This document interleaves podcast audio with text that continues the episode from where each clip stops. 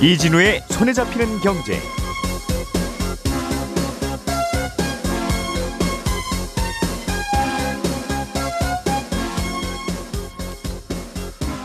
안녕하십니까 이진우입니다. 서울주택도시공사 SH가 최근 10년간 지은 아파트 그리고 앞으로 지을 아파트들의 분양 원가를 공개하기로 했습니다. 그동안 건설회사가 설계나 도급 내역서 정도를 공개한 경우는 있었는데 택지 조성 원가까지를 포함한 분양 원가 음, 전체를 공개하는 것은 이번이 처음 있는 일인데요. 이 분양 원가를 공개하는 건 어떤 이유 때문인지 또 어떤 영향이 있을지 짚어보겠습니다. 디젤차에 꼭 들어가기는 해야 되는데 그 재료가 없어서 못 만들었던 요소수 이게 좀 상황이 나아졌다는 얘기는 들리는데 실제로 어느 정도 나아진 건지 아니면 여전히 풀어야 할 숙제가 있는 건지 간단하게 좀 짚어보겠고요. 미국의 기준금리를 결정하는 회의가 우리나라 시간으로 오늘 새벽에 끝났습니다. 회의 결과는 금리 인상을 예상보다 좀 빨리 하는 쪽으로 나온 것 같습니다. 미국이 금리를 예상보다 빨리 올리려는 이유 그리고 경제 전반에 미칠 영향 함께 짚어보겠습니다. 12월 16일 목요일 손에 잡히는 경제 광고 잠깐 듣고 시작하겠습니다. 우리가 알던 사실 그 너머를 날카롭게 들여다봅니다. 평일 아침 7시 5분 김종배의 시선 집중.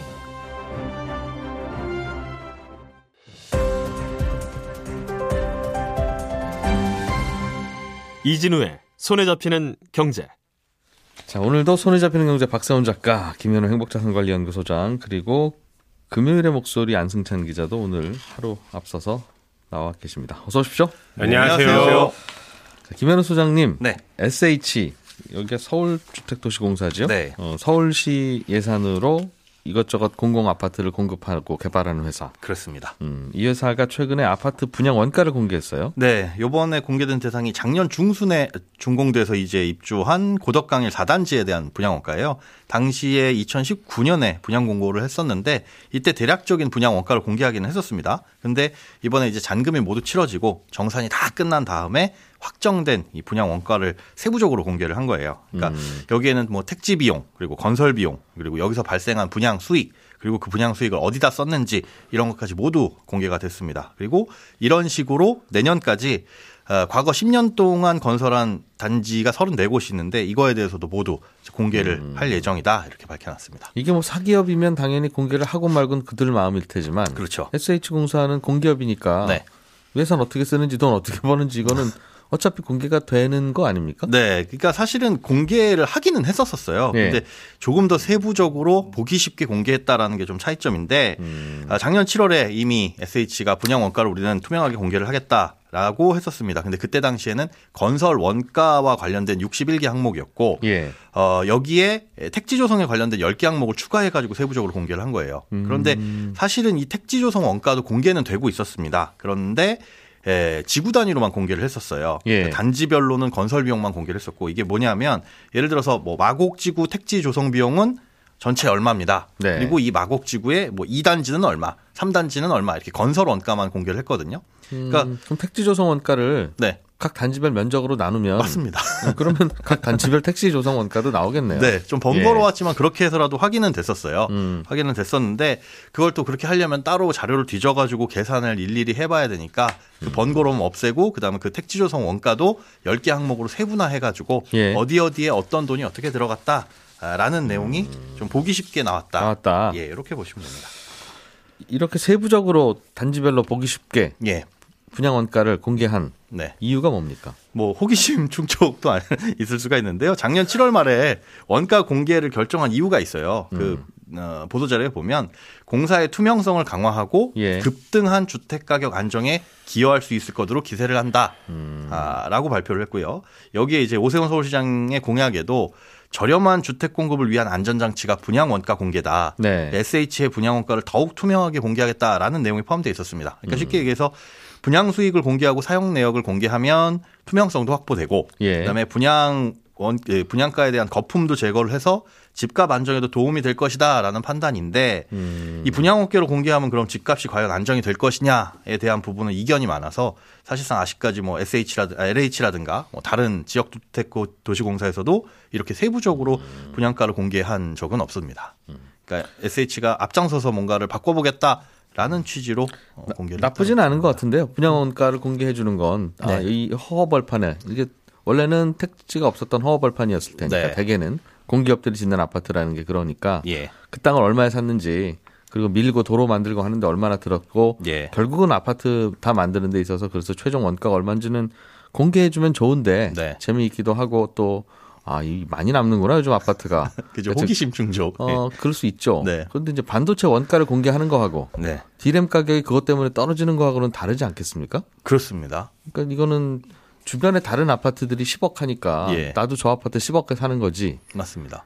저 아파트는 나- 허허벌판에 나라가 만든 거라서 3억이었대라고 한다고 해서 그거를 그러면 9억에만 분양해도 다들 살 거 아니겠어요. 네. 옆, 옆에가 10억이면. 뭐 원가가 싸다 혹은 마진이 많이 남는다. 예. 그래서 나는 아 이거 너무 마진 많이 챙기는 곳이라서 싫어 해가지고 분양을 안 받거나 음. 그럴 유인은 없죠. 사실은 그래서 분양가 공개가 아, 이 집값의 안정에 도움이 되지 않는다라는 반대 의견도 많아가지고 음. 이 SH가 이걸 결정을 할 때도 내부에서 찬반 여론이 예, 많이 있었습니다. 네. 그러니까 분양원가 공개 자체가 일단 집값 잡는데 의미도 없고 또 건설사 입장에서는 너무 세세한 원가까지 공개하는 게 아, 굉장히 부담스럽고 영업 비밀이 새 나갈 수 있다라는 아. 쪽에서도 반대를 많이 했었습니다. 땅값은 아니지만 건설업니까 그렇죠. 건설회사에 얼마 주고 시켰더니 아파트 짓더라 하는 네. 거. 그런 것들도 사실은 어, 원가가 뭐 싸고 마진이 많다고 해서 이제 이 아까 말씀드린 대로 소비자들이 선택을 안 하는 예. 것도 아니고 만약에 음식점이 그런 거면 어, 여기는 마진이 많이 남아서 다른 곳에 선택지도 있고 또 마진이 많이 남는다는 것보다는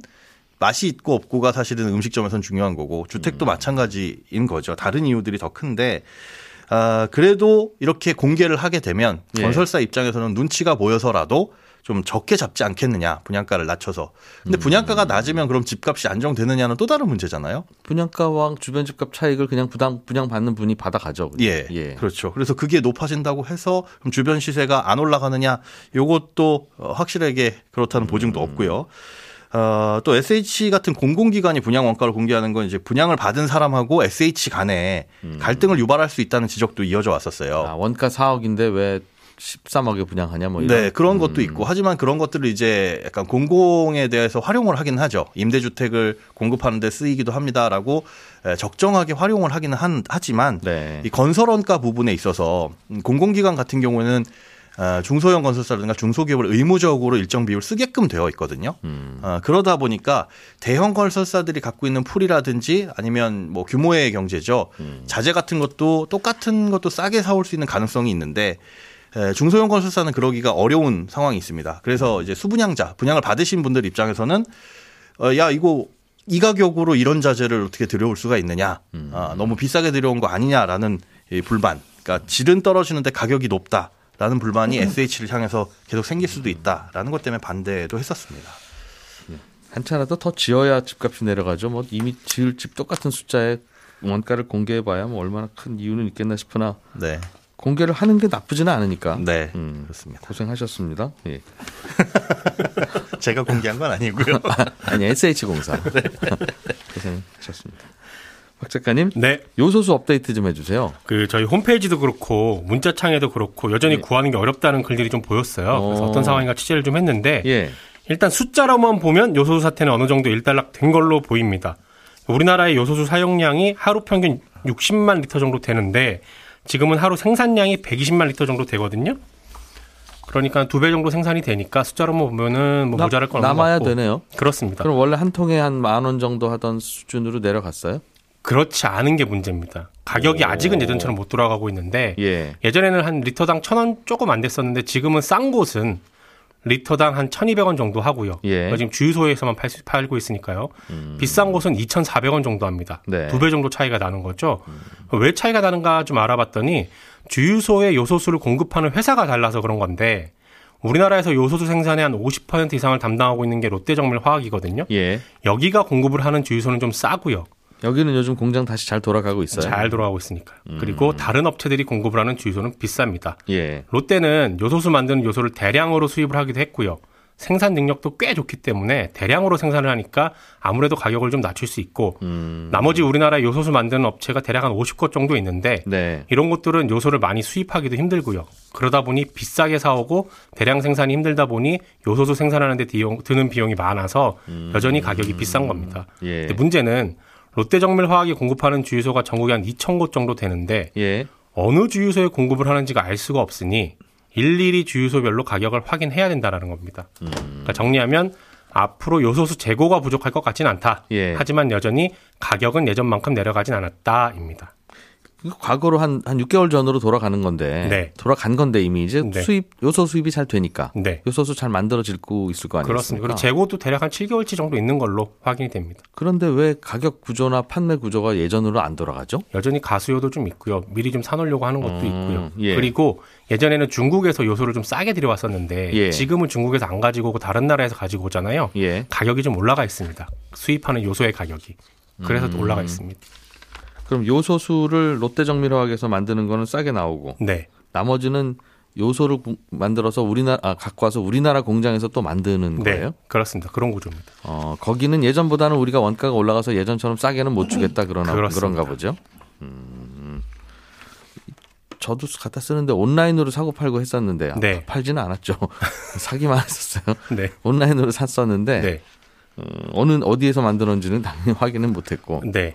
그 가격이 그- 거기는 안 내려가는 모양이군요. 안 내려갑니다. 예. 왜냐하면 지금 국내에서 생산된 요소수는 오로지 주유소에서만 팔아야 하고요. 음. 다른 나라에서 수입한 것만 지금 온라인에서 살 수가 있는데 요소수 완제품을 수입해서 파는 거라서 이제 배송비, 뭐 통관비 이런 거 어쩌고저쩌고 하면 주유소 사는 것보다 가격이 더 비쌉니다. 어제 확인해 보니까 음. 대략 리터당 2,500원에서 3,000원 정도 하던데 지금 그마저도 한 사람이 1일 1회 최대 20리터까지만 살 수 있게 제한을 걸어뒀거든요. 싼 주유소 거는 아니 온라인에서. 온라인에서도 네. 예, 예.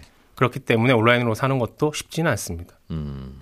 온라인은 뭐 내가 샀는지 안 샀는지를 어떻게 구별하고 체크해요? 일단 아이디 하나당 20리터만 사게끔 했는데 아이디 하나당. 그런 그럼 그 생각 드시죠? 아이디 여러 개 만들어서 여러 개 사는 걸 어떻게 막을 수 있느냐? 네. 못 막습니다. 환경부랑 통화해 보니까 기술적으로 그걸 막는 건 사실상 힘든데 음. 예전처럼 요소수가 아주 많이 모자랄 때는 조금 비싸도 많은 양을 한 번에 사는 게 유용했을지 몰라도 예. 지금은 그렇게 하면 오히려 손해라는 거죠. 그러니까 앞으로 가격은 좀 내려갈 거니까. 그리고 혹시라도 한 사람이 대량으로 싹쓸이를 해서 그걸 다시 팔 수도 있는데 네. 온라인으로 구입한 건 재판매를 못하게 법으로 막았거든요. 그것도 어떻게 막아요? 뭐 당, 뭐 그런 일반 일반적인 물물 거래인데. 단속을 합니다. 예, 아, 중고 거래소는 아, 아. 지금 네. 아예 못 올리게 그 네. 품목을. 그리고 아, 물론 알겠습니다. 아주 소량을 사서 그걸 재판매하는 것까지 적발할 수 없는데 음. 매점 매석 단속반이 지금 가동 중이라서 모니터링 하고 있거든요. 네. 혹시 적발되면 1년 이하 징역 또는 1억 이하의 벌금이기 때문에 음. 요거 조심하셔야 됩니다. 아직도 단속을 한다는 건 아직도 모자란다는 뜻이겠어요. 그죠? 그럴 수도 있습니다. 넉넉하면 굳이 그쪽에서 안 사고 안 사면 단속할 이유도 없을 텐데 어, 아직은 좀 모자란다. 네. 그러나 좀 마- 많이 나아지고 있다. 그렇습니다. 지금 문자 주신 분들이 지방은 요소수 구하기 어렵다. 화물차 운행하는 분도 요소수 2만 5천에 구매하고 있다고 하셨는데 10리터에 2만 5천 원이면 두 배 반 오른 거예요. 그렇습니다. 예. 그 아까 말씀드렸듯이 지방 같은 경우에는 롯데정밀화학에서 공급을 안 하는 곳들은 공급량도 좀 딸리거든요. 예. 일단은 정부가 정했던 거점 주유소들 1,130개 중에 120개 정도가 롯데정밀화학에서 공급을 하고 예. 나머지 곳들은 다른 업체들이 공급을 하다 보니까 공급량도 음. 달리고 공급량이 달리니까 가격도 올라가 있는 그런 구조입니다. 예전처럼 요소가 넉넉히 들어오지는 않는군요. 아직 그렇습니다. 조금 숨통은 트였는데 네. 예 상황은 그렇답니다. 음. 안승찬 기자가 준비해 오신 소식. 네. 미국이 이 간밤에 우리나라로 치면 한국은행 금융통화위원회를 열었어요. 예. 음, 회의를 하면서 이제 테이퍼링 어떻게 할 거냐, 음. 그리고 금리 인상은 어떻게 할 거냐 이런 이야기를 했을 텐데 네. 테이퍼링의 속도를 두 배 빠르게 하기로 했다. 네. 이게 무슨 말입니까? 그러니까 테이퍼링 속도로 얘기하려면 양적 완화부터 간단하게 설명을 먼저 드려야 될 것 같은데 예, 양적 완화라는 게 그렇잖아요. 미국이 이제 연준이 지금 기준금리를 제로 금리까지 내렸잖아요. 음. 근데 그래도 더 할 수 있는 게 없을까? 해서 이제 한 게 양적 완화입니다. 그러니까 추가적으로 더 돈을 푸는 정책인데 네, 구체적으로 양적 완화가 어떻게 하는 거냐면 어, 중앙은행이 그 각 시중은행들이 가지고 있는 채권을 현금을 주고 사들이는 게 양적 완화예요. 그러니까 중앙은행은 계속 현금을 사고 채권을 사들이니까 예. 은행 창고에 채권은 줄어들고 현금이 쌓이니까 예. 어그 뭐 그 돈으로 사람들 대출도 많이 해줘라 뭐 이런 거라서 이 비유를 해보자면 마을의 경제가 굉장히 나빠졌다. 그러면 동네 사람들이 먹고 살기 어려워지니까 부자가 예. 예. 마을에 있는 되게 돈 많은 부자가 오래된 물건들 나한테 다 줘. 그럼 내가 현금으로 줄게. 음. 이렇게 하고 있는 건 비슷해요. 당신네 사람 집에 있는 의자 그거 뭐한 어. 7천 원에 나한테 넘겨. 그렇습니다. 그럼 현금이 많아지니까 사람들이 그걸로 밥도 사 먹고 음. 학원도 보내고 예. 그럼 경제가 잘 돌아가지 않겠느냐. 이게 이제 양적 완화인데 예. 테이퍼링이라는 건 이 양적 완화를 조금씩 조금씩 줄이는 걸 말해요. 음. 그러니까 경제가 좀 나, 나, 나아졌으니까 이제 물건 그만 사도 되지 않겠느냐 생각을 하더라도 예. 어느 날 갑자기 딱 끊으면 좀 충격이 올 수 있으니까 조금 씩 조금씩 단계적으로 음. 줄여간다. 그게 예. 이제 테이퍼링인데 문제는 얼마나 빠른 속도로 줄이느냐가 관건이잖아요. 네. 그래서 원래 연준이 음, 작년부터 매입하던 채권 규모가 매달 한 1,200억 달러 정도 됐습니다. 우리 돈으로 한 140조 원이 좀 넘는 규모인데 네. 지- 지난달에 뭐라고 발표했냐면 여기서 매달 150억 달러씩은 빼겠다. 이게 지난달에 발표했던 내용이에요. 네. 그러니까 한 8분의 1 정도씩 조금씩 줄여가겠다는 뜻이었거든요. 이 계산대로 하면 내년 6월에 양적 완화 조치가 끝나게 되는 거죠. 근데 오늘 새벽에 발표된 게 뭐냐면 아, 물건을 안 사, 더 안 사줘야 되는데 좀 생각이 바뀌었다. 그래서 150달러가 아니고 300억 달러씩을 줄이겠다. 이렇게 발표한 거예요. 그러면 현재 1200억 달러씩 매달 아, 사고 있는 채권을 4분의 1씩 팍팍 줄이는 거니까 내년 3월이면 미국 연준이 하고 있는 양적 완화 조치가 끝난다 이런 뜻이거든요. 거의 내년 가을까지 서서히 조일 걸 네, 한꺼번에 확확 돌려서 수도꼭지 잠궈서 그렇습니다. 음, 내년 봄 되면 딱 없어지도록 하겠다. 네, 네, 그렇습니다. 그게 오늘 주- 어, 발표했던 테이퍼링의 속도가 두 배 빨라졌다 이런 뜻입니다. 연준이 돈 푸는 수도꼭지를 감는 속도를 확실히 빨리 하겠다. 그렇습니다. 빨리 잠그겠다는 건 왜왜 그렇게 하겠다는 거예요? 이게 뭐 물가 때문에 그런데요. 그러니까 지금까지 연준이 계속 강조했던 게 이제 물가는 굉장히 높지만 예. 이게 일시적인 거다 이렇게 주장을 계속 해왔단 말이에요. 왜냐하면 공급망 차질 때문이니까. 그렇습니다. 그렇습니다. 예. 그래서 이게 잠시 뭐 이렇지만은 좀 지나면 제자리를 찾아올 거다. 음. 너무 걱정하지 마라 이런 주장을 펴왔는데 최근에 이 파월 연준 의장이 말이 조금 바뀌었어요. 이게 뭐라고 말했냐면 내가 물가 상승이 일시적이라고 말한 건 영구적이지 않다는 의미로 일시적이라고 아, 에이, 한 거지. 근데 사람들은 일시적이란 말은 수명이 짧다는 걸로 이해하더라. 그래서 야. 자꾸 오해가 생기는 것 같으니까 내가 이제 앞으로 일시적이라는 말은 안 쓸 거야. 이렇게 아, 이건 이건 정말 말장난이죠. 그럼 여보 나 당신을 일시적으로 사랑할게. 그러면 영구적인 건 아니야. 나도 언젠가도 사망하니까 그런 말인 거예요. 그러면 그렇습니다. 그래서 이게 이제 이 아. 말에 의미하는 게 이제 미국의 물가 상승이 연준이 보기에도 상당 기간은 지속될 수 있다는 쪽으로 음. 받아들인 거 아니야 이렇게 해석이 되고 그래서 지금 돈 푸는 정책을 조금 더 속도를 높여서 예. 어, 좀 빨리 줄여야 되지 않겠느냐 이렇게 좀 판단한 것 같습니다. 음, 물가가 당분간은 좀 오를 것 같다는 생각인 거죠. 예, 그러면 미국의 금리 인상 시점도 그만큼 빨라지는 겁니까? 빨라질 것 같아요. 왜냐하면 그러니까 말씀드렸다시피 양적 완화라는 게 이제 제로 금리보다 좀 더 할 게 없을까 해서 제로 양적 완화를 실시한 거잖아요. 예. 그래서 논리적으로 생각하면 양적 완화를 먼저 끝내야 이제 제로 금리에서 금리 인상으로 갈 수 있는 건데 그렇죠.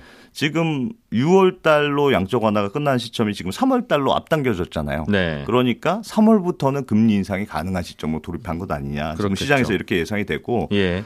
특히나 오늘 새벽에 이제 연준이 점도표라는 걸 발표했는데 여기 보면 내년에 굉장히 빠른 속도로 올릴 수도 있겠다. 음. 이런 예상들이 나오는데 왜 그러냐면 점도표라는 게 이제 말 그대로 점이 찍혀 있는 표들이거든요. 네. 미국 연준에서 이제 금리를 결정하는 사람이 연준 위원들인데 음. 이 위원들한테 종이를 나눠준 다음에 내년 내후년에 생각하는 적당한 기준금리가 얼마나 생각하는지 한번 점으로 찍어보세요. 네. 이렇게 해서 조사해서 이렇게 발표하는 게 점도표란 말이에요. 음흠. 우리 구내 식당에서 맛있으면 왼쪽, 아. 좀 스티커 붙이는 거하고 네. 비슷한 건데 지난 9월에 발표된 점도표에서는 내년에는 금리를 동결하는 게 좋겠다는 의견이 대부분이었어요. 대부분은 아니지만 저, 저, 절반 이상이었습니다. 음. 네. 근데 오늘 새벽에 새로 발표된 점도표에서 어떻게 나왔냐면 내년에 세 번 정도 올리는 게 좋겠다. 이게 절반 이상이 나왔어요. 18명을 조사해서 10명이 그렇게 대답했거든요. 음. 두 명은 아예 뭐네번 정도 인상해도 괜찮다. 이 정도로 대답을 했기 때문에 네. 연준이 내년에 굉장히 가파른 어, 금리 야. 인상을 하자는 쪽으로 일단 의견이 모아지고 있는 것 아니냐 이렇게 해석이 되고 뭐 내후년에도 세번 또 인상하는 게 적절하다 이렇게 답이 나왔기 때문에 이 점도표만 보면 굉장히 강경한 변화가 일어나고 있는 것으로 보이는 한 두어 달 전에는 내년에 금리 안 올려요? 무슨 금리를 올려? 그렇습니다. 이렇게 생각하던 분들이 그 전문가들이 네. 한두 달 지났다고 야 네 번도 올려도 돼 이런 식으로 바뀌면 그래서 내년 1월쯤 돼서 아유 또 금리 안 올려요 이럴 수도 있던 네. 거고 그래서 어떻게 외신들 보니까 가장 극적인 변화다 이렇게 음. 표현한 데도 있던데 물론 또 그렇다고 해서 무조건 내년에 세 번 올리느냐 그런 건 아니에요. 왜냐하면 점도표라는 게 말씀드렸다시피 부담 없이 얘기해봐. 누군지도 몰라. 익명으로 투표하는 거 이렇게 하는 거니까 그 쓰는 거 투표하는 거하고 실제로 내가 금리 인상을 결정하는 거하고는 또 느낌이 다르거든요. 음. 아, 그래서 꼭 점도표대로 되는 건 아니고 실제로 네. 오늘 아침에 새벽에 뉴욕 증시도 좀 올랐더군요. 그래서 음. 그러니까 이 굉장히 좀 강경한 정책들이 나왔습니다만 뭐 연준 힌트를 많이 줬기 때문에 그동안 음. 어, 이 정도는 우리도 예상했다. 에이, 뭐 이런 너희도 그럴 줄 알았어. 이제 네. 이런. 많은 것 같습니다. 네. 저희는 11시 5분에 손에 잡히는 경제 플러스에서 또 한번 찾아오겠습니다. 하루에 두 번 찾아가는 손에 잡히는 경제. 저는 잠깐 쉬었다가 11시 5분에 다시 옵니다. 이진우였습니다. 고맙습니다.